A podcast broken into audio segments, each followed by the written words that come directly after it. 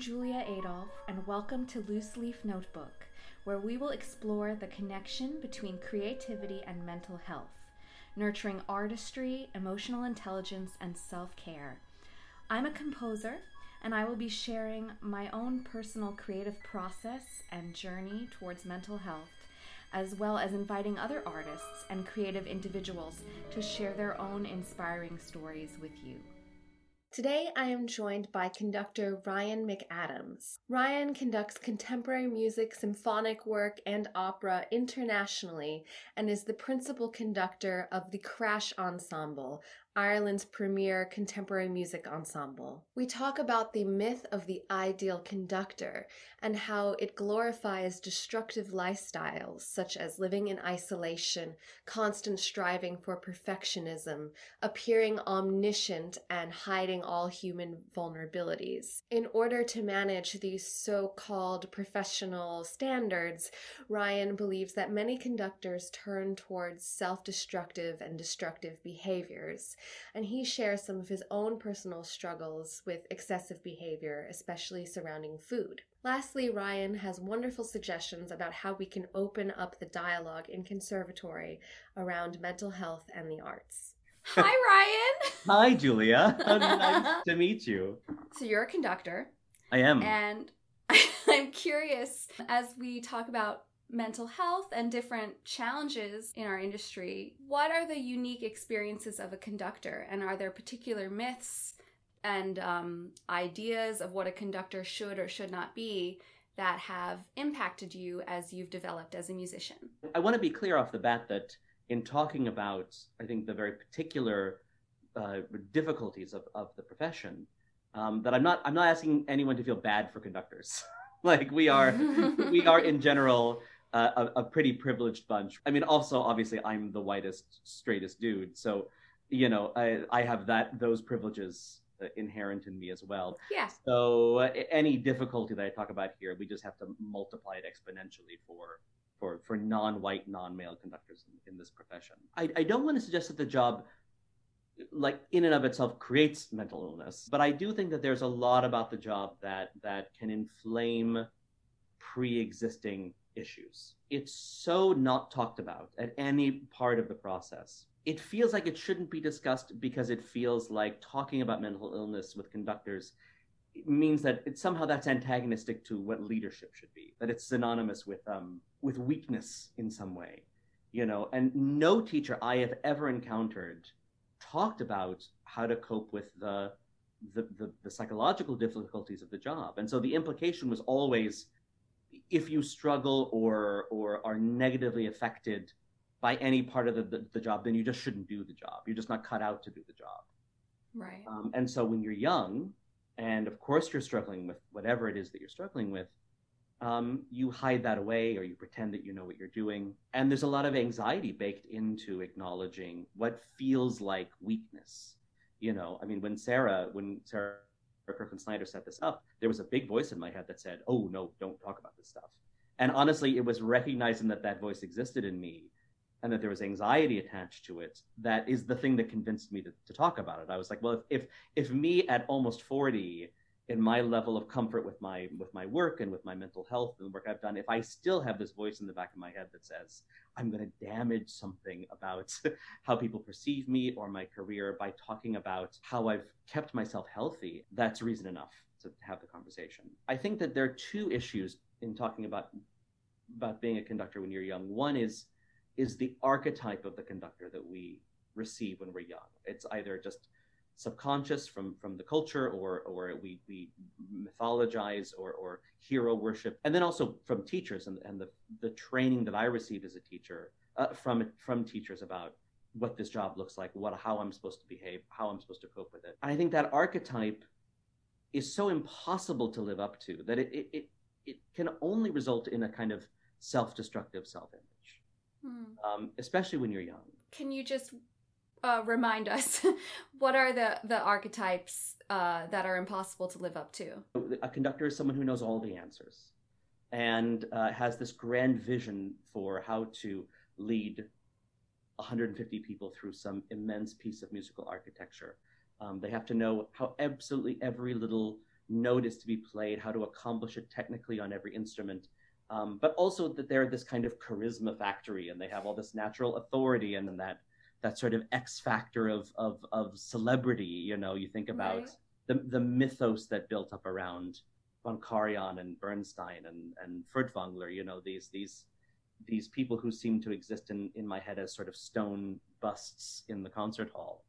Um, you know, these are people who struggled enormously with mental health, but because that would seem to suggest that they had weaknesses, instead of recognizing that those um, those behaviors were problematic or emblematic of of a kind of self-destructive self-image, um, we tend to romanticize that behavior um, and and somehow attach it to that total not totally nonsense concept of greatness, which is you know connected to toxicity and su- white supremacy and and, yes. and and misogyny and patriarchy and every other terrible thing. Right. When you're 20 years old and you're in your first or second year of conducting, because that's usually when conductors in America start to be able to get in front of an orchestra the Hmm. number of times I heard as a student, oh, con- orchestras will judge you as a conductor in the first two minutes that you're on the podium.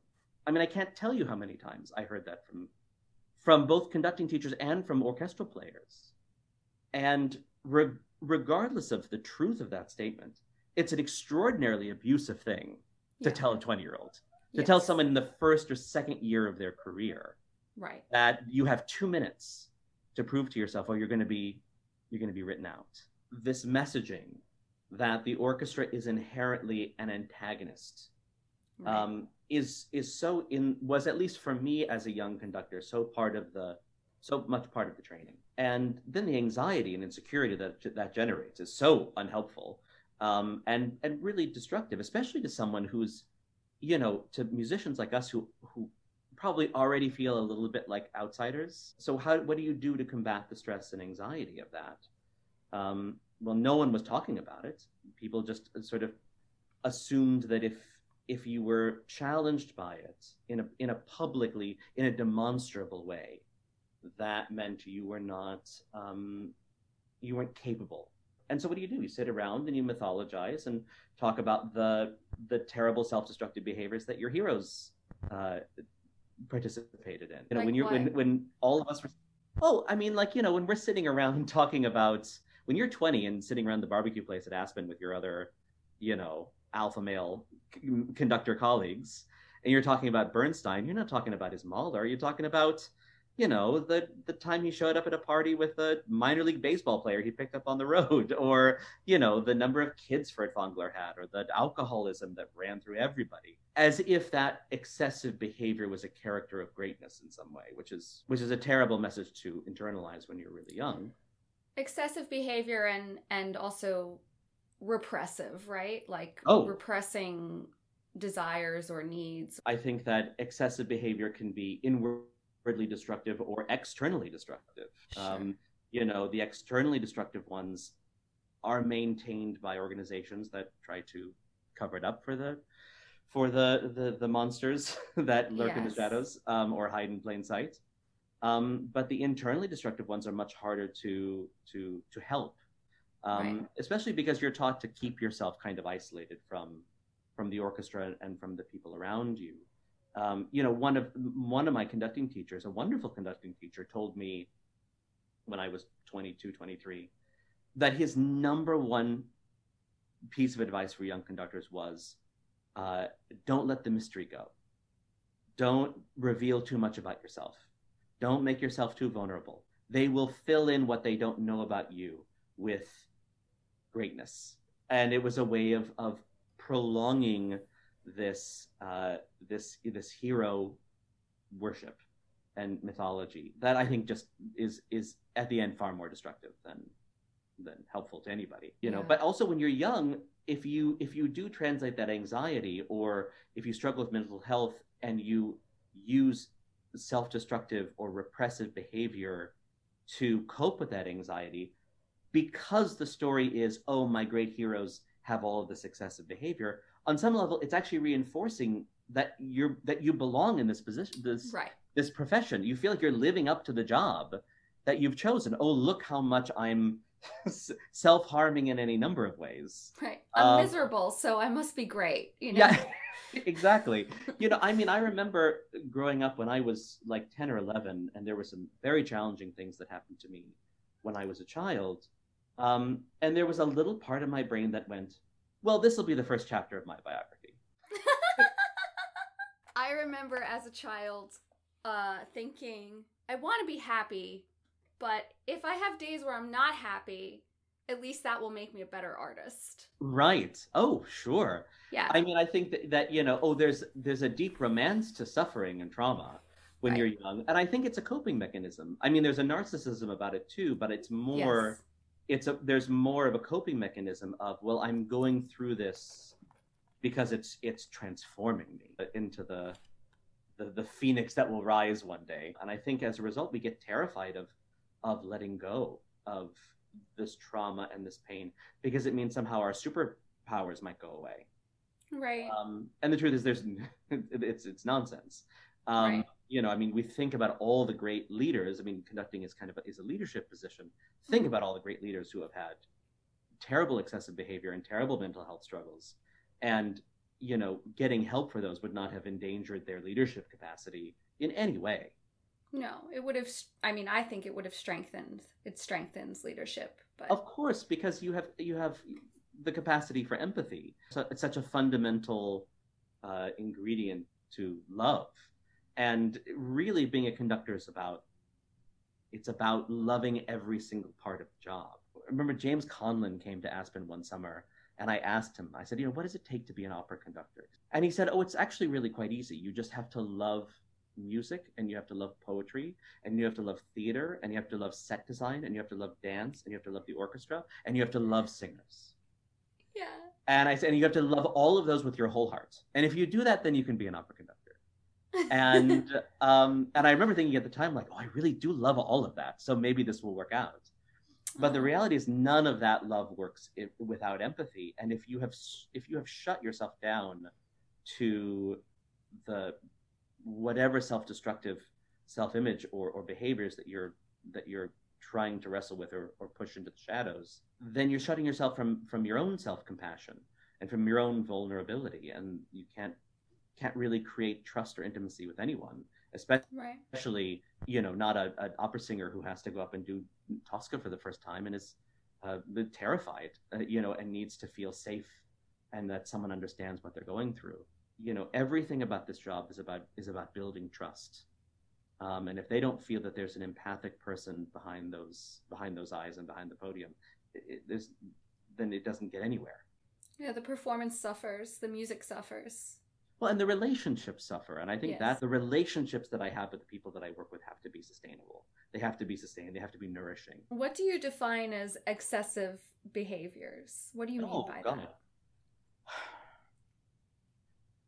I mean, for me, I've struggled with um, with compulsive overeating my whole life, and it was something that I developed when I was 12 or 13 years old. You know, I, I, I mean, there's a lot about my my childhood that I'm not going to talk about publicly yet, but um, there were parts of it that were very difficult. And the coping mechanism, the only coping mechanism that I had besides isolation um, for the stress of a lot of what was going on then um, was food, which I didn't think twice about. You know, if I was going to go to a place that had stress, I would uh, grab a bite to eat, and that would sort of fortify me. You know, I didn't I didn't understand at the time that eating in large amounts was had a narcotic effect. You know, that it, it all the blood rushes to your stomach, and then you're kind of stoned, for lack of a better word, for a while, and you you get kind of numb to the to the world and to your own emotional track. And then you go in and do the stressful thing and then when you leave there'd be food to to to reward you. And i didn't think twice about this when i was 12 and then without thinking about it that just became the way i coped with stress for a lot of my young life and then at a certain point the lengths that i had to go in order to stay in shape in order to um, fit into my clothes in order to not be tremendously body conscious all the time i mean conducting you are it's a very physical profession and so you're conscious of your body all the time you're in front of people because you're moving and you want to feel good in your body. You want to feel strong. You don't want to feel like you have to hide away from anybody. If, if you have that, that kind of dysmorphia about yourself when you're younger, um, it can be really all encompassing. It can really take your focus away from the work that you're trying to do and the relationship you're trying to build. Um, so at some point, I kind of identified like, oh, food is something that I really I, I work with. I mean, I think probably the best way I can answer it is is to sort of paint you a picture of what your life is like when you're 23 or 24 and you're and you're conducting for the first time. So you have this. So you're you're going out into the world. You're doing these individual concerts with orchestras.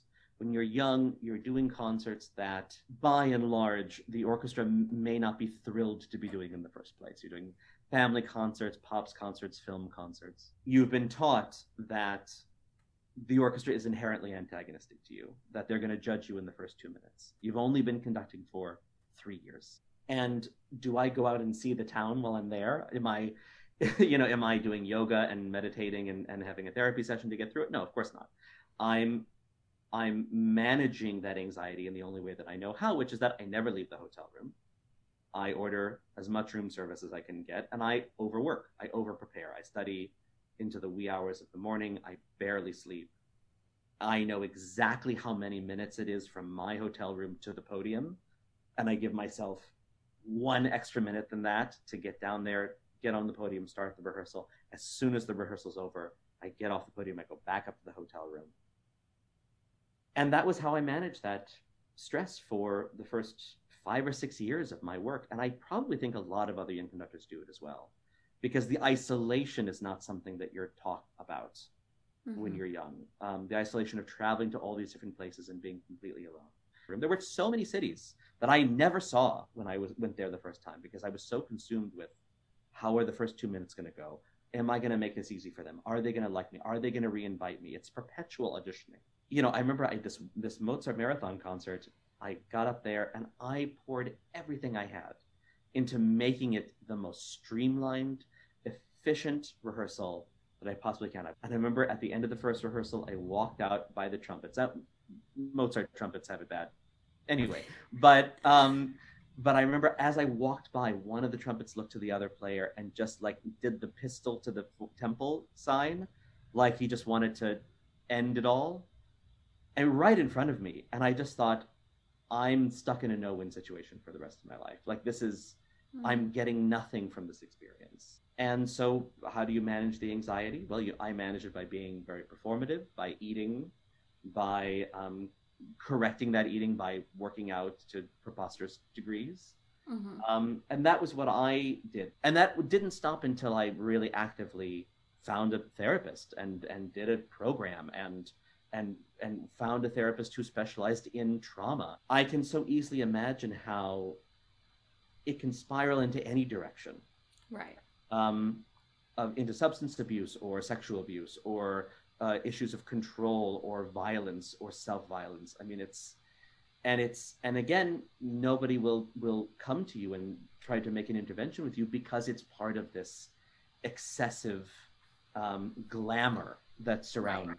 what conductors are supposed to be. Um, so you were never taught that failure was part of the creative process.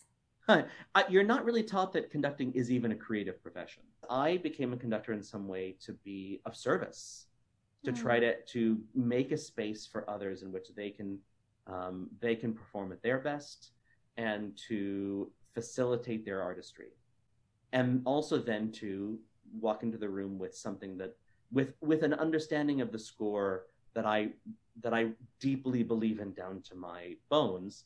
That then I have to to not surrender but back away from a little bit in order to allow the orchestra to to come to me and show me how they think about the piece. But your yeah. question about being creative is, is such an interesting one. No, there's there's no room for failure. I remember uh, sitting at I remember at Aspen in my 20s, one of the conductors was talking about a rehearsal they had just done, and he said, "Oh, I'm so embarrassed. I totally threw an airball on this one thing, meaning I, I gave a cue a bar early, and we all, of course, said, "Oh, it happens all the time. Don't worry about it."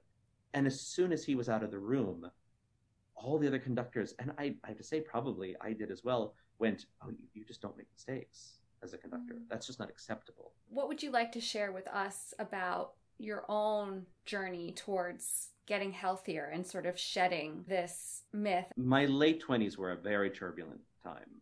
I was I was overworked and overcommitted on almost every front. I was pushing myself beyond my own limits and overworking um, because that just felt like what successful musicians did. I had no mechanism for self care at all.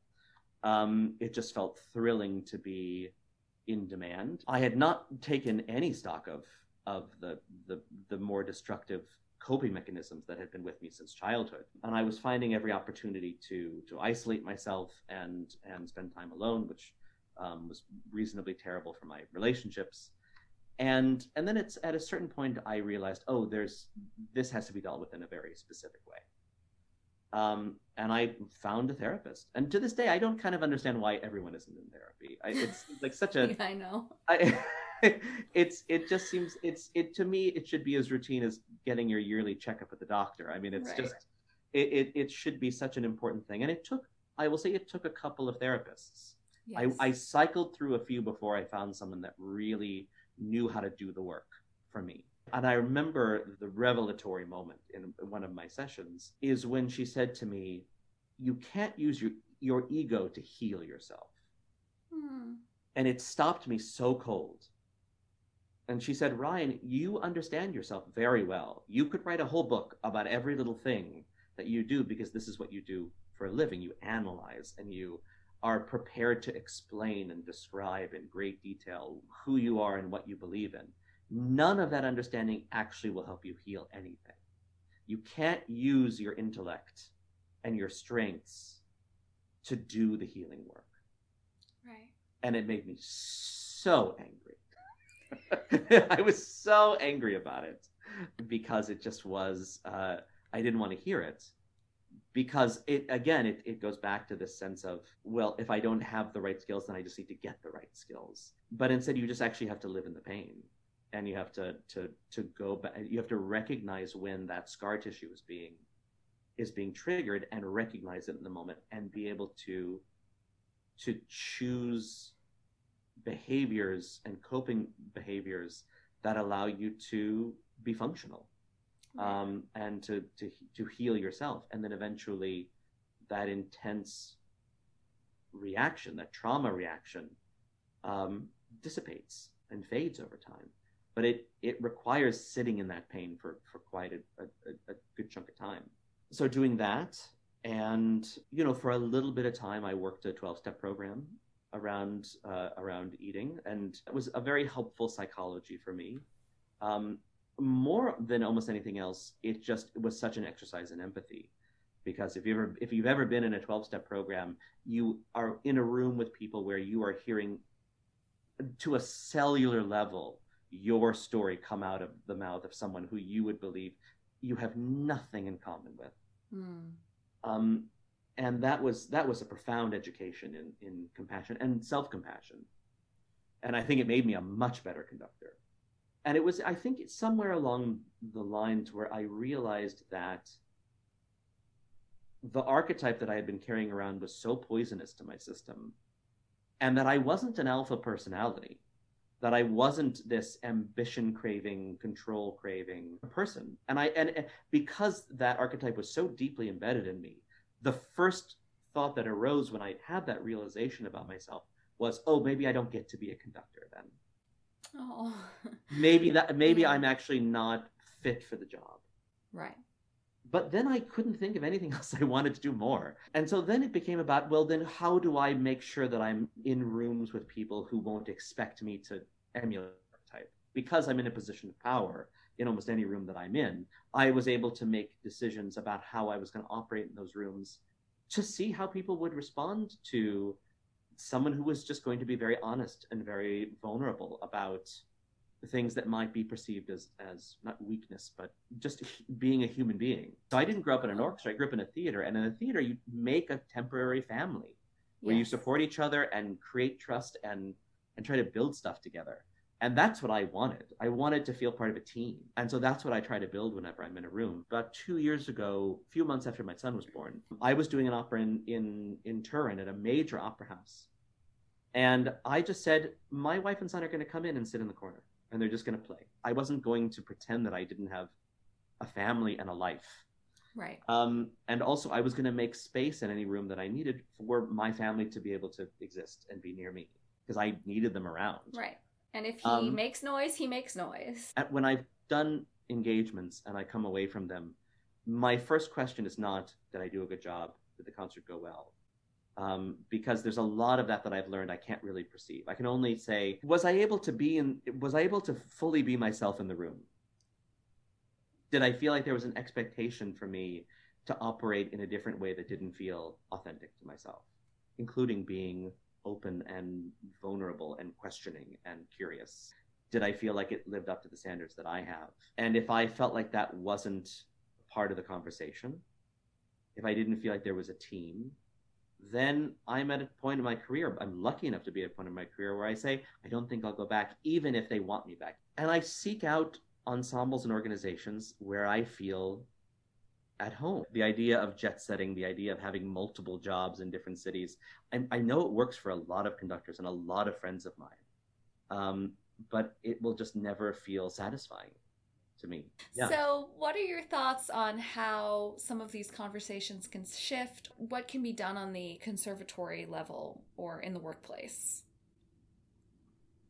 Well, it's a huge question. Mm-hmm. What I do know is that the best conducting teachers that I've ever encountered are essentially therapists. Because the job is, there's the basic mechanics of stick technique, which are different for everybody. You can learn them in a minute. And then everything else from then on is just figuring out oh i did this and they responded in this way. How do i process that? How do i how do i figure out what they need so that i change what i need to do? A friend of mine um, defined this once for me that the process of getting to a basic level of competence as a conductor is a six year process it's two years to figure out how your hands work it's two years to be able to hear what's in front of you and not what's in your head and then another two years to figure out how to rehearse. When you see these young superstar conductors who are in their early 20s come out of nowhere, almost always, 99% of the time, they were in a position where they started to conduct when they were 14 or 15. I, I was lucky to have James DePriest at Juilliard, who was an active professional conductor, who was able to say, if you do that in front of the London Symphony, they're never going to invite you back. Who were able to say, here's how you use language, here's how you structure a rehearsal. That stuff was really important to me but I will say that the most important work is to say, how are you communicating? What are the barriers to that communication to the people in front of you? And being a conductor is about un- having an awareness of how everything you do and say and speak and move affects another person.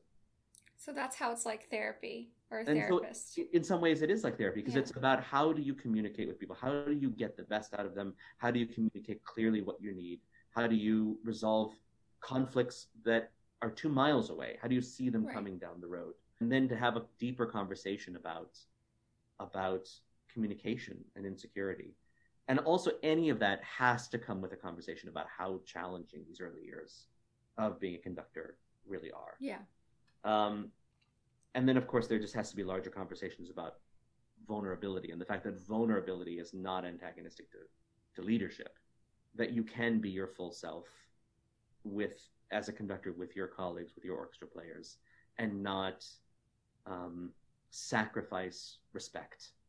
You can say um, you don't think, know the answer to a question, right? Yeah, or to take responsibility. I remember when I was at Aspen, I had this horrible thing of, of whenever a, someone in the orchestra would make a mistake, I was so desperate to show everybody that I heard it. I was 20, that I would like glare at them. like I would just do it automatic. Even like closest friends, I would just look at them like, and and I remember David Zinman came up to me and he said he just he said whenever that happens, just look at them and smile because it, it, it it's so forgiving. Everyone makes mistakes, but they'll still know that you heard it. But just be but be welcoming. The amount of trust that I've earned from a from from an orchestra where maybe I haven't given something, uh, shown something as clearly as I've wanted to, or I wasn't with them when when they needed me to. And just without stopping the rehearsal, just go, you know, that's on me. Immediately that that level of trust is established because they're aware that I'm aware. That was never taught to me as a student. It was never demonstrated to me. So I think that creating a dialogue in which young people are are are taught to look at the knowledge that they don't possess as an opportunity to go on an adventure of of of gaining knowledge and asking questions and not being afraid to the best conversations I've ever had about music, bar none, have been with principal players who've stuck around with me after rehearsal, talking to me about all the conductors they they played uh, Tchaikovsky for under, and here's what they learned from from them, and here's how they think about their pieces. I was just in. I just made my debut with BBC Philharmonic a couple weeks ago, and during my concert, a, a, a member of the second violinist, the second violin's retired. He had been in the Mm. orchestra for over 50 years. And he stood up and he gave this beautiful speech in which he revealed that he had worked with Copland and Dutilleux and Messiaen. And as soon as that rehearsal was over, as soon as the concert was over, I went up to him and the first thing I said was, first of all, what an honor that I got to be your last conductor in this. I'm, I'm, I'm, this is extraordinary. But also, do you have 15 minutes to just sit down with me and tell me as many stories as you can fit into 15 minutes? And he was so delighted. Um, and and most most musicians will be so excited to be able to talk about how their instrument works, how they think about the art, what they're struggling with, what they're being challenged by, so that that that knowledge and information and empathy is is disseminated. And it's very important for composers as well. I mean, I feel like a lot of what you're sa- saying applies for composers. You know, to Yeah. go go up to musicians at the end of rehearsal and ask them if they have feedback for you. Yeah. If you sit there with a lack of knowledge and don't feel like you're allowed to go and seek it, then you're just you're living in the shame of your limitedness uh, Mhm. for for a long time to come. Mm-hmm. Um, I think that. I mean, I, again, I just think everybody should be in therapy. Um, it just I do this too. doesn't- This doesn't feel like a radical Personal thing. bias, but Um, No, but I mean, I just I, I don't I don't see how it could do anything but benefits. I grew up with parents who were of that generation that like, you know, the Woody Allen generation where it's Sure. just only only neurotics go to therapists or you only go to a therapist to deal with a singular issue like the death of a parent and then you work through that and then you're done and then you go back on living your life. But um, that just feels crazy to me when there's an opportunity to talk to someone on a regular basis about how you're processing um, stress and insecurity and uncertainty and success and being able to live in a moderate way in an extreme profession. When when we see students who are idolizing um, or or mythologizing problematic models, I think we have to get in there and say, let's have a really serious conversation about what you're mythologizing, what you're romanticizing. Let me show you models of conductors who are um, who maintain uh, really a, a, a strong mental health and are also exceptional leaders. And I was just going to say one more thing, Yeah. and this is just a general uh, statement to to all young conductors, which is I think there has to be a physical practice in your life in some way. Your mind and your body will move at a million miles an hour when you're in front of the orchestra. And actually being a little tired from a, a run or a workout slows you down to a pace, at least it does for me, slows me down to a pace where I can hook onto the wavelength of, of an orchestra and, and, and be able to judge when they start to be tired or when they need to be navigated into a different area. It was a revelation for me when I did uh, Donnacha opera a couple years ago. And the sta- it was a 75 minute opera, but we had five weeks of staging. And I was like, why do we need five weeks to stage a three person or four person 70 minute opera? And I realized that Enda only worked from like 11 a.m. to 4 and would not work outside of it because he, one, he wanted to like have a normal human life outside of work, but also he only wanted people when they were at their best. Hmm. And as a result, we never got to the point where we associated doing this very difficult piece with exhaustion. Yeah. What kind of strategies or routines do you have now? I mean, so you have a do you have a premiere tomorrow or a first rehearsal First rehearsal tomorrow. tomorrow? So Yeah. like what do you do now? Now that you're you're in a hotel room, you're It's your really way. it's it's it's been really challenging because um, I didn't work for 11 months, yeah. and when I came back, I had a series of concerts in Italy. Because of the quarantine rules, I couldn't leave the country, and my wife and son couldn't come with me. So all of a sudden, after being with my wife and son for every single day for 11 months, I was looking at two months away from them.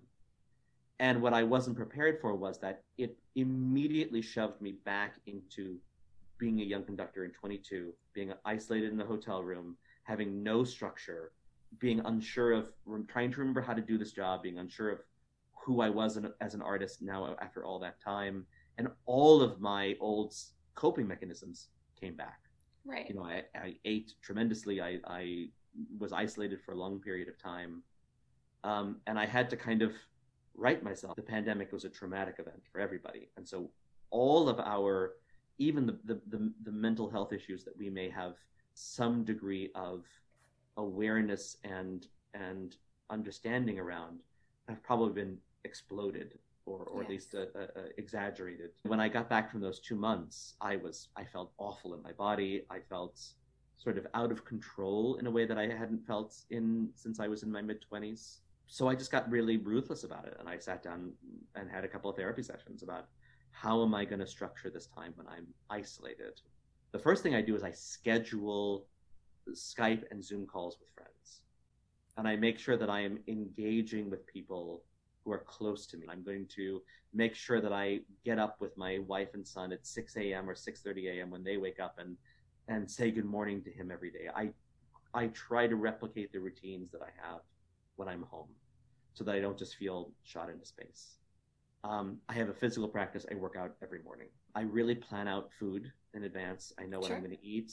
Um, I if there are restaurants I love ordering from, I make a plan about what I'm going to do long before I get to the point where I'm hungry. I make sure I keep my therapy sessions every week. And then I'm really structured about how I study.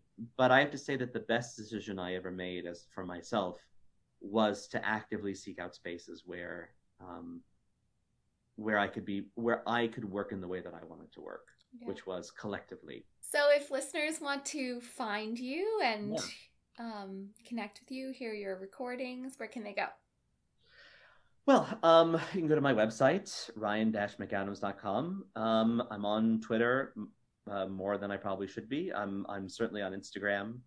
Um, you can just send me an email at, you know, my, my, the, the email address on my website is my email address. So please feel free, um, especially any young conductors who might be listening to this. If you have questions or concerns, like I just am always available for those, those conversations. Well, thank you so much. Thanks for sharing so much of yourself and your thoughts and being so honest. It was wonderful to talk about this stuff with you. I've never talked about this stuff publicly, and it's um, it can be quite frightening, but it's it's it's thrilling to do. I'm so grateful to Ryan for joining us and being so open about his own personal journey towards mental health and physical health while he's maintaining a demanding career as an international conductor. I think it's so important to remember that there is no one way to be an artist, to be a conductor, to be a composer or performer. You can really create the artistic life that you envision for yourself. And if it in any way conflicts with your mental or physical well being, it is so important to address that and make sure that you always put your health first. If you have the passion to become an artist or a writer of any kind, please don't let any teacher tell you that you're not cut out for it, um, because most likely that has something to do with that own teacher's problems and is not a reflection on you.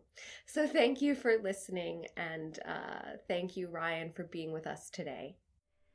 Thank you for listening to Loose Leaf Notebook. I'm Julia Adolphe, and the music you are hearing is my orchestral work, Dark Sand Sifting Light performed by the New York Philharmonic with Alan Gilbert conducting. If you'd like to hear some more of my music, you can visit my website at juliaadolphe.com or my YouTube channel, which also has video versions of all of these podcasts. Thanks again.